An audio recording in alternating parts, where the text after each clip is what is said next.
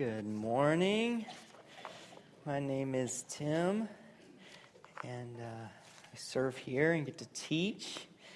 We together have been looking at, uh, we've been in this teaching series, we've called it Praxis, and been looking at the book of Acts and asking about what does it look like to, to live out uh, the way of Jesus in Bellingham in the 21st century. What are some of the things uh, the, uh, how the early followers of Jesus did it. What is that? How does that speak into our lives here and now? And, and so we're going to continue that today. We're, uh, we're going to, in a moment, uh, look at Acts 2.42 again. We've looked at it several times. We're looking at it again today. So if you want to start flipping there now, uh, you're welcome to. Um, and then uh, let me just, let me just pause. Let's pause together, open in prayer, and then we'll, we'll continue on. So let's, let's, let's pause for a, a second. Um, uh, living God, we uh, do recognize that not only did you speak uh, in history, uh, interact with people to have these words written down, but um, you speak uh, still today. Somehow, uh, these words, as you by your Spirit, you you are here. That they become your word to us here and now, and you you you have things to say to us, and so we come here and in the middle of very real lives of of um, some of us have had great weeks, some of us have had very hard weeks, and we bring kind of all of who we are to you and, and ask for you to meet us. Um, uh, we want you to speak uh, to us. So uh, we listen together now. In Jesus' name, amen. So yeah, we're gonna in a moment we're gonna look at Acts two forty two. Uh, but before we before we get uh, there, I want us to do an uh, to uh, put on our historical imaginations together. Know you're probably hoping I'd say that. So we're gonna we're gonna do an act of imagination. Go back in time. We're gonna we're gonna imagine uh, life in first century Israel around the time of Jesus. Uh, so imagine uh, imagine you're you, you're in a family, uh, first century Israel. Maybe you live in a place like this. Uh, there's a small village on the hillside. Maybe you have a, a, little kind of plot of land there. It's terraced out. You have some uh, olive, maybe you have some olive trees. Maybe in, in part of the terraced area, you grow, grow grain. Maybe you grow barley. And your, your family has been making its life there for generations. This is, it's your ancestral land, your, your great grandfather and his great grandfather. I mean, you can't even remember, you don't even know how long your family's been making its life here. Um, and, uh, uh, and, and, and you've got, you've got uh, kids, or maybe you, you, imagine yourself as one of the kids, so you have brothers and sisters, but your, your families, you're living there together. And um, over the, the last couple generations, your father, your grandfather, you've watched as the Romans now have come in and begun to take control of the land. The Romans are, are uh, their armies are around, and, and uh, every season they, they hire out, and t- their tax collectors show up um, at your door, and they, they want part of what you've grown that year. And so part of the grain, part of the olives that you've grown for your family, they come and they ask, they take part of it. They take part of the grain, take part of the olives, and, and it's begun to be this, this burden um, uh, on your family. And, and uh, so you're making a living and things are going all right. Uh, but then uh, there comes a time when, um, when there's a year of drought in the land. It's this this extreme drought hits the land. And so uh, uh, the, the, the olives aren't growing on the trees, and you can't get grain to grow out of the land. And you, you've, got, you've, got some, you've got you some grain stored, but it's getting lower and lower and lower. And you don't, you don't have any other options. You can't, you can't just go, you know, you put it on a credit card or, or, or just, you know, take it out of the savings account. Like if, the, if, the, if, if you don't grow it, your kids aren't eating. And so it's starting to get very tense in your house. And, and there's these, these nights where you're, you're having trouble sleeping, and there's these arguments over what are we going to do? And, um, or maybe you're, you're listening to your parents argue late into the night, and, and all of a sudden this idea of do we sell the land comes up. Do we sell this land that's been in our family for generations generations, this land that is the hope of our kids making a livelihood? Do we sell this land to make so we have enough to eat this year? And so uh, finally, after arguing, debate, you realize that we have no other choice. If we're going to make it through this, we have to sell our land. And so there's one of your countrymen who's happily working with the Romans and has found a way to, to get rich off it. one of your countrymen says they'll buy your land. In fact, n- a number of your neighbors are in the same situation. They all have to sell off their ancestral land, their family land as well. And so now, now more and more of the wealth, the land is getting concentrated in the hands of fewer and fewer people.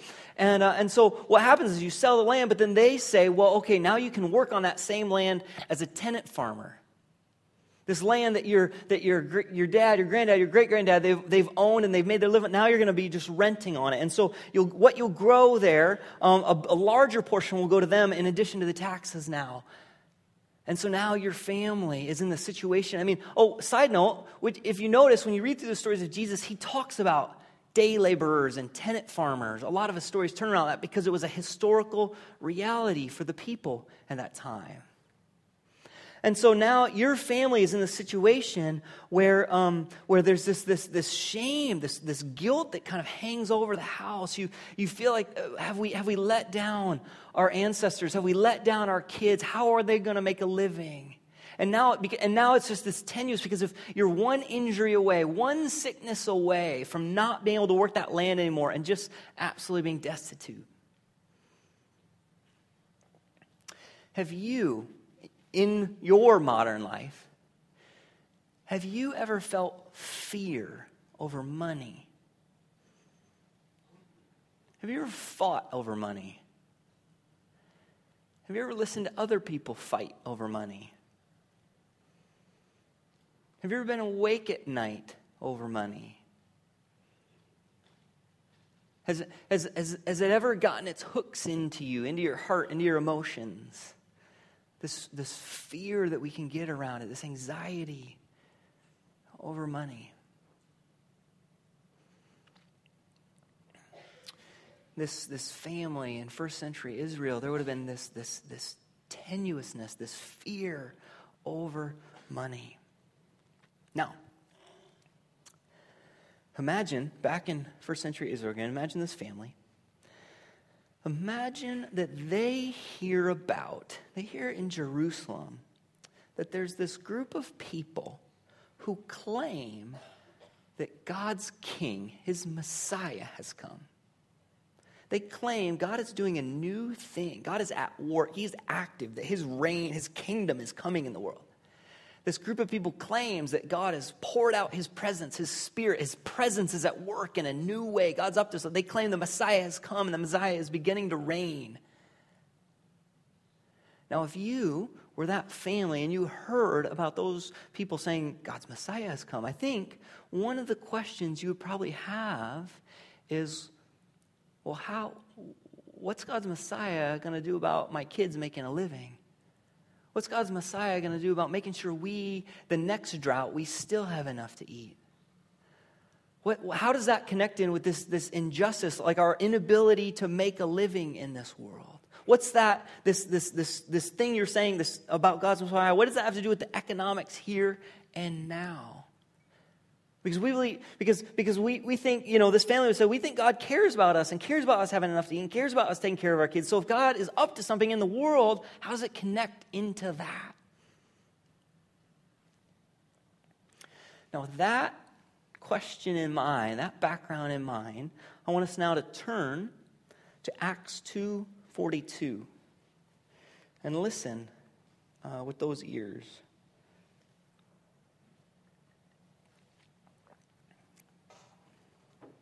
So Acts 2:42 is a very early Jesus movement. We're seeing how they lived this how they how they followed Jesus together, how they worked out, okay, G- Jesus did this. How do we work it out in, in our lives together? And this is what they did. It says Acts 2:42, they devoted themselves to the apostles' teaching and to fellowship, to the breaking of bread and to prayer. Everyone was filled with awe at the many wonders and signs performed by the apostles all the believers were together and had everything in common. They sold property and possessions to give to anyone who had need. Every day they continued to meet together in the temple courts. They broke bread in their homes and ate together with glad and sincere hearts, praising God and enjoying the favor of all the people. And the Lord added to their number daily those who were being saved. So this, this early this early group of Jesus followers, how did they how did they work out the life of Jesus? How did they live it out together? part of the way they decided walking in the way of Jesus, part of what they said that looks like is that when, well, there's some of these, there's some of them that said, well, we have, we've accumulated extra property, extra possession. We've got extra stuff that we don't need. And so we're gonna, we're gonna get rid of it. We're gonna use it in order, some of you, you don't have enough. So we're gonna use our extra to make sure your needs are taken care of. There's this spirit, this open handedness about their property and possessions. This, this generosity broke out that, that the way they lived together, they, they said, uh, well, well, you all, you're, you're having trouble getting enough food on the table. So how about we do this? Um, we've, you come over to our, every night this week, you come to our house we're gonna we're gonna eat together. Eh, you're gonna your family will have a meal every day of the week. Just we're breaking bread in our home every night. Don't worry about it. Come and eat with us. Or and you know what? I've got this extra piece of property, and I'm gonna I'm gonna use it to make sure you all have enough. We're gonna take care of each other. This generosity that was that that broke out, making sure those who had extra and those who needed they they they made sure the needs were covered. And so that's how they lived this way of Jesus out together. And so if you were that family that we are imagining, um, that, that, that they had had to sell their land, they're in hard times, and you saw that, you saw this group of Jesus followers, the people who had accumulated extra, using it to take care of those needs, you would have seen that and you would have said, yeah, that's what it would look like if, if God's Messiah was ruling over a group of people. That's, yeah, if God's up to something in the world, of course that, because that's what God's like. That's what his heart is like. So if he's doing something, yeah, of course it's going to look like that. And that would have been good, good news to you. Now, I want to kind of uh, little rabbit trail just to um, clarify something. It says, uh, let's see, yeah, yeah, that, it says all the believers were together and had everything in common. They sold property and possessions to give to anyone who had need. Now, one question I think you might ask is so does that mean they, they sold everything? Like everybody just sold everything and they just have one big common fund and nobody owned any, everything on their own. Is that what it's saying? Well, no, it's not saying that. The, uh, the the verb there where it says they sold things, it's, uh, it's in the imperfect tense, but basically it does, it's not a one-time act. When it says they sold property and possessions, it's not this one time they liquidated everything and all just created some common fund. It's a, it's a verb that implies ongoing occasional nature. So they, as the need arose, on occasion, as, the, as they felt led, they sold property and possession. As needs arose, they would sell things to make sure those needs got covered. They didn't just liquidate everything. I mean, it even said, you know, later on in the passage, it says um, they met together in people's homes. So presumably, people still had homes. Homes big enough, you could have a group of people and have a meal together. They broke bread. They, could, they still had money to buy, buy bread and have meals. So it's not this absolute liquidation and kind of pooling of everything, but it's this, this radical radical generosity, this holding their possessions and property very loosely, very open handedly. Hey, God, this is yours. How do you want me to use it? Oh, you want me to help? Those people don't have enough. You want me to help take care of them? Okay. And they would occasionally, as the need arose, they would, they would sell things and they would gather in homes and make sure people had meals. This generosity broke out amongst them. So, the question that I kind of want to I want to look at for the remainder of our time together is the question of what motivated this. What, what drove them to live this way? What inspired them? And but maybe even before we maybe before we ask that question, I would even ask us to reflect on that a moment for our own lives. When, when you give, when you give financially, or you, get, you give of your time, or, or you, give, you give food, what motivates you? When you, when you give, what motivates you? Do you is, it, is, it, uh, is it guilt? Is it kind of this impulse guilt? You see something, you feel really guilty about and you, then, then you kind of you give to take care of I just don't want to feel guilty, so I'm going to do this. Is it, uh, is it fear? God will be mad at me if I don't do this. What motivates you? Is it duty? Just I'm supposed to do. I'm just going to keep doing it. Is it you think God will, you'll get God points. Well, I want to get on his good side. What motivates you to give? Or maybe what motivates you not to give? Maybe you don't, maybe you don't give very much. What drives that? What's motivating that for you? Maybe it's fear. Because if I give this, then that means I'm going to be in trouble. What motivates you around giving?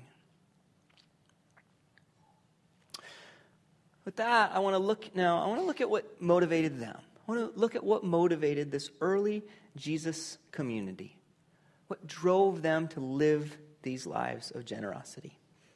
So, what motivated them? First, I believe they were motivated by the grace of God. They, they, the, the grace of God motivated. They had, they experienced God as a God who rescued them. On, they did nothing to deserve it. They were just rescued. God had just gifted them. The, the, the life, death, and resurrection of Jesus was grace on them. The, the gift of his presence, the Spirit, was just a gift to them. They were so captured by the graciousness of God to them, they just had to express it in the way they gave to one another. They were captured by the grace. Flip over a page. Uh, we're in Acts 2. Flip to Acts 4, um, just a page to the right. I love the way this passage says it. Acts 4, starting halfway through the ver- verse 33. It's describing the same way of living together, and it says this It says, And God's grace was so powerfully at work in them all that there were no needy persons among them. God's grace was so powerfully in work in them all. And, and some translations actually put a period there, and I, I don't think it's doing fair because in the, in the Greek there's the word gar, which means for or that. God's grace was so powerfully working in all for that. There are no needy persons. God's grace had captured their hearts. God's the way He had been so good to them. There's a, if you've ever looked at the life. There's a Russian author, Dostoevsky, and if you ever kind of read some of his backstory, it's really interesting. Dostoevsky, he, he lived in the 1800s in Russia, and uh, he, in his late 20s, about 28, he gets involved in this, this circle of people um, that were uh, writing and sharing, and sharing writings that the, the czars considered subversive to their reign and their authority. And so um, at age 28, he goes on trial. He's arrested, goes on trial for this. And uh, after four months or so, he's convicted. And so uh, Dostoevsky and some others, it's December 23rd, like 1848, and they're uh, 1849, and they're, and they're taken out to be executed. I mean, you don't, nobody wants to be executed, but December in Russia, that's a bad time. And so they're taken out, um, and they're, they're blindfolded, and the firing lines lined up, and, um, and they're, and he, Dosko, he is ready, he's going to be, and then all of a sudden this cart, you know, horse-drawn cart, and there's a letter from the czar in it commuting their sentence. And he's spared from execution. And this event, being ready and having the firing squad there and then being spared, this ends up shaping Dostoevsky's entire life. And in fact, if you read his writings, this, this, this, this thread of grace runs straight through them all. Because he had, he had this, ex, this profound experience of grace, of rescue. It says the, the early, early Jesus followers, God's grace was so powerfully at work in them all. There are no needy persons. They had encountered the graciousness of God and the life, death, and resurrection and the gift of, and it affected them so much. There are no needs among them at all. So, first, what motivated them? God's grace. Second, what motivated them? I believe that they understood that they were adopted into God's big extended family. They saw one another as brothers and sisters that they would all, if they had been adopted and um, into God's family, they were now they were now family, brothers and sisters. That's how they saw one another. So uh, that meant they take they took care of one another. When, I, when I, my brother and sister come over to my house, um, they're in town. They come over. We order pizza. We Papa Murphy's. Um, we put it on the table. I don't go to my brother and be like, uh, "Where's the five dollars?" or "No pizza for you." no. They every in my I make sure everybody gets their share of pizza. Everybody, if they're hungry, they get pizza in my house. My brothers and sisters, and in God's house, He makes sure the brothers and sisters get their pizza. Make sure, every, does everybody have enough? Yeah, that's how it works in God's house. In the early, in the second and third century, um, the Roman, Roman pagans who uh, watched the Christians as, a, as this movement broke out in the Roman Empire, and one of the accusations they hurled against the Christians, really, it's a strange, they accused them of incest. And it's like, what? In, what's that about? Well, because these Christians, this movement broke out, and they'd go around and they'd say, I love you, brother. I love you, sister. That's how they, and they'd say, brother and sister, you coming over to my house for the love feast tonight? And oh, yeah, we'll be there. Because that's what they, when they got together and had the, they broke bread and wine, they, they called it the love feast. Brother and sister coming over for the love feast. And the, the Roman pagans are like, what is going on? That's strange stuff. But they saw each other as family. There's this passage in 1 John um, 3 17 uh, I don't know. Yeah, can, yeah, there we go. Um, 1 John 3:17 he says if anyone has material possessions and sees a brother or sister in need but has no pity on them how can the love of God be in that person it was just like I mean if we if you if we're if you love God and and we're you're in this big family of course we're going to take care of each other we're going to make sure everybody gets enough pizza that's how that's they saw each other as brothers and sisters in God's big extended family so they were motive. So what motivated them? First, they were captured by God's grace. Second, they saw each other as brothers and sisters. Third, they this is interesting. They saw themselves. God had been working through the people of Israel for centuries. And the early Jesus movement, they saw themselves as the remnant, the continuation of the promises and the work God had done in Israel. They saw themselves as the remnant of God's people through which he was going to continue his rescuing work in the world.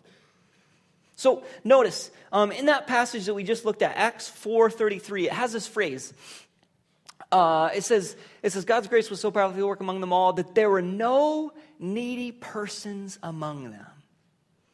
Now, earlier, uh, almost over a thousand years earlier, God had been giving his law in the book of Deuteronomy to his people. And one of the things he did, I mean, God in the law, he told them how to be generous, how to take care of each other, how to make sure needs were met. And one of the things he said, he gave them this moral vision, this moral vision for the people. He said, There should be no needy persons among you.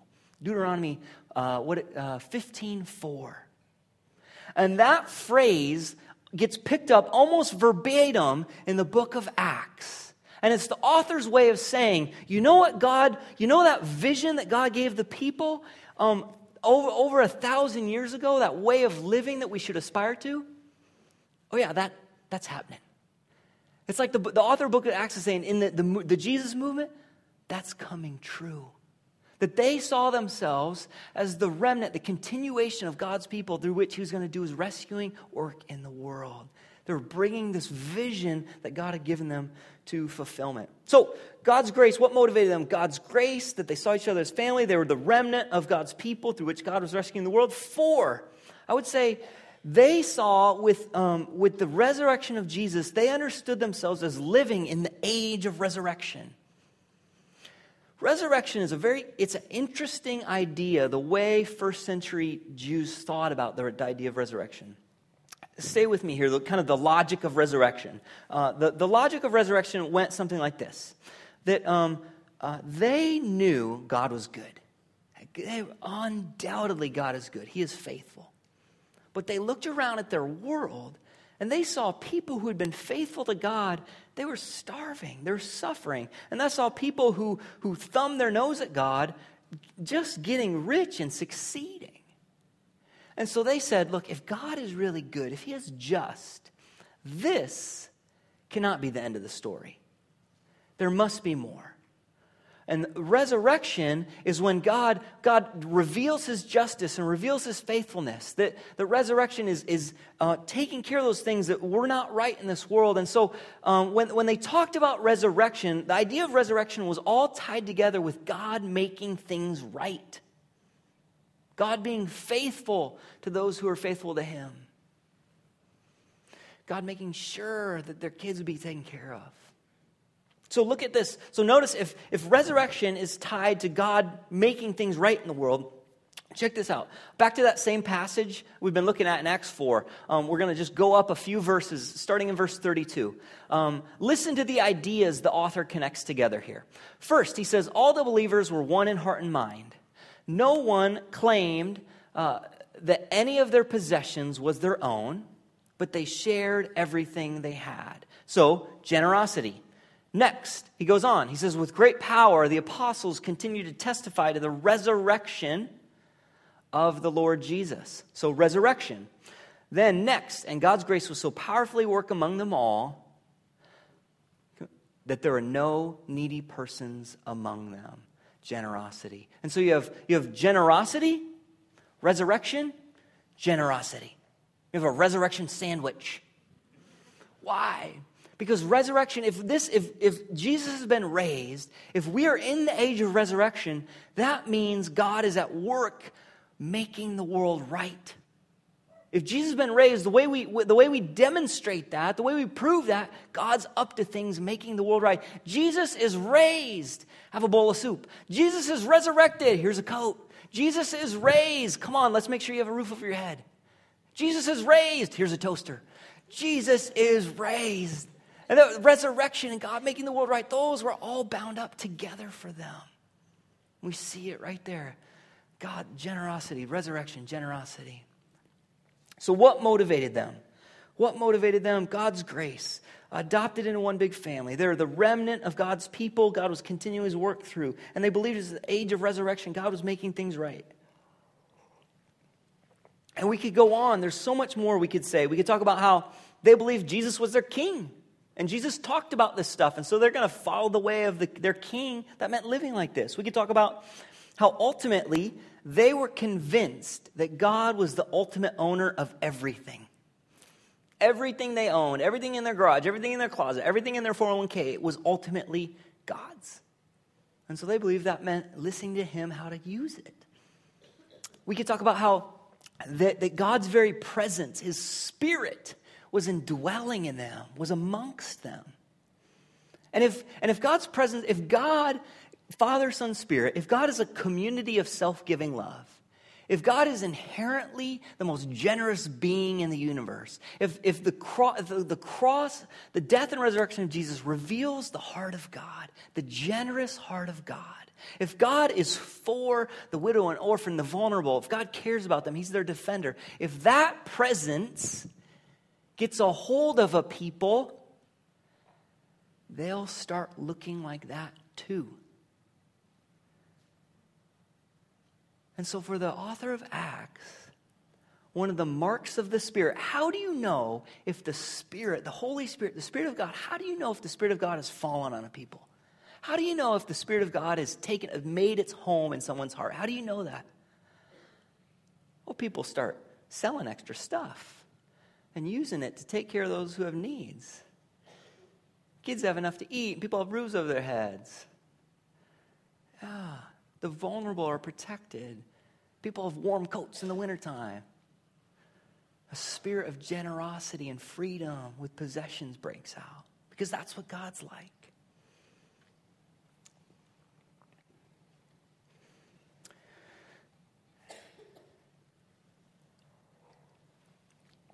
As I was, uh, as I was thinking about these themes this week, as I was thinking about it, um, one of the things I reflected on is I believe God's Spirit, that Spirit, is in this church family. I have seen and experienced God's heart of generosity here. I'm convinced of it. That. Uh, that phrase uh, in, in Acts uh, 4.33, it says, For God's grace was so powerfully at work among them that there were no needy persons. I think, I think we could, we could, that could be written here and now. God's grace was so powerfully at work God's grace was so powerfully at work among them that they made meals all the time meals for new parents, meals for families in crisis, meals for disc golf players, meals for foreign exchange students. They just made meals and just gave them away. They, they got together and they ate together. They broke bread in each other's homes. God's grace was so powerfully at work among them all that they started a food bank and they gave volunteer hours and staff hours and donated food to make sure people on this side of town had food in their cupboards. God's grace was so powerfully at work among them all that occasionally they would give away plane tickets or cars or furniture to make sure people's needs were met. As they had extra, they looked for where the needs were. God's grace was so powerfully at work among all that they held their possessions loosely. They would loan out their cars, they would loan out their homes, they would loan out their cabins. They would just make sure they, they, they, didn't, they weren't owned by their stuff. They just shared it willingly. God's grace was so powerfully at work among them all that some people, they would, they would set aside 10% of their income, 15% of their income, 20% of their income, and devote it to make sure that Jesus' mission of generous love could continue in this world. It could go forward, that as a community, they could have money set aside, that if a family was in crisis, they could give them a gas voucher. They could help them out. That God's grace was so powerfully at work among them all. The spirit of generosity broke out. And I see that here. God's spirit is at work. His generous heart is at work here. I celebrate it.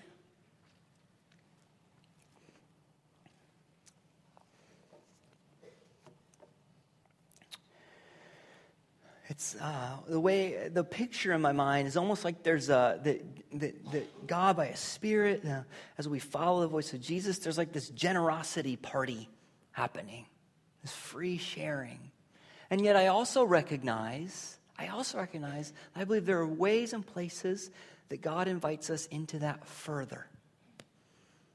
I also recognize that this generosity party, like all parties, has some people leaning against the wall just kind of checking it out.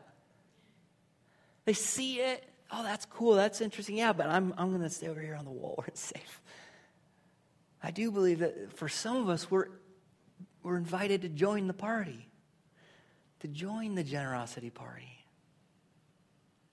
I wonder even when, when you hear about uh, when you hear about the idea of, of being radically generous, of, of setting aside a, a portion of your income to give to the needs uh, as God leads you, as, as, as, holding your possessions loosely.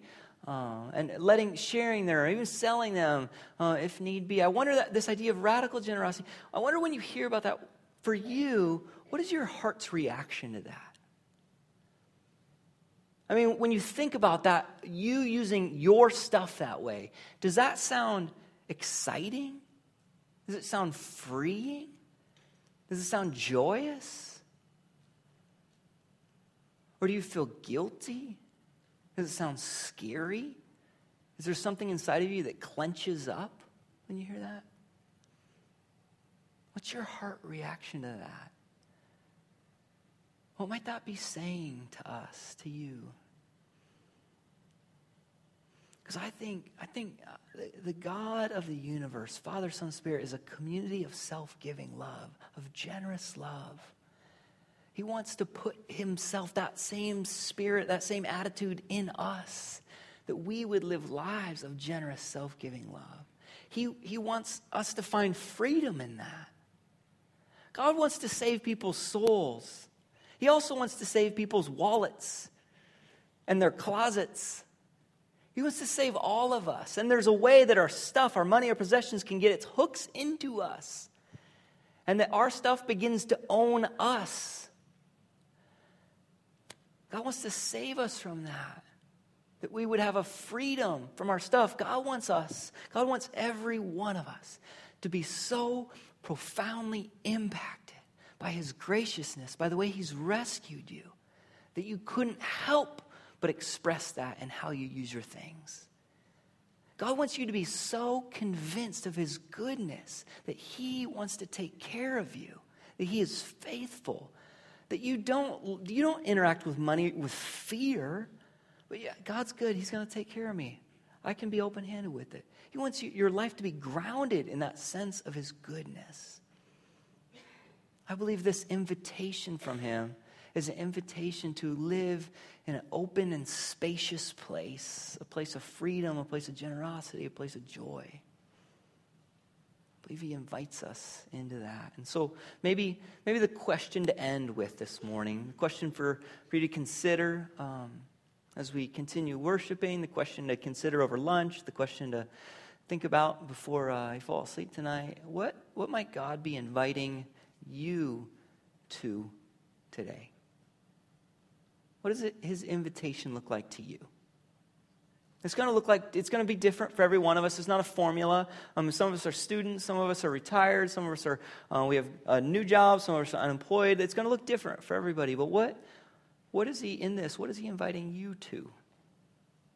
What is that invitation? What does it sound like? What is he saying to you?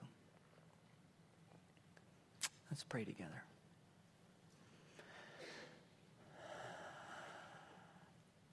Jesus, I'm uh, struck by.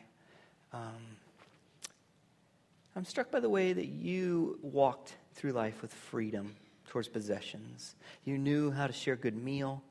Um, you had clothes on your back, and yet you were never owned by stuff. You were never owned with, by fear over money. You, uh, you invited people into a, a way of living, uh, of trusting um, in God, of, of sharing, of being generous with one another. And Jesus, we, we want you to be the master of our lives. We want your attitude, your spirit to be in us. And so, um, would you speak and show us what that looks like? If that's a word of encouragement, it's a word of faithfulness, um, a new word of invitation, speak to us here and now. Thank you. Amen.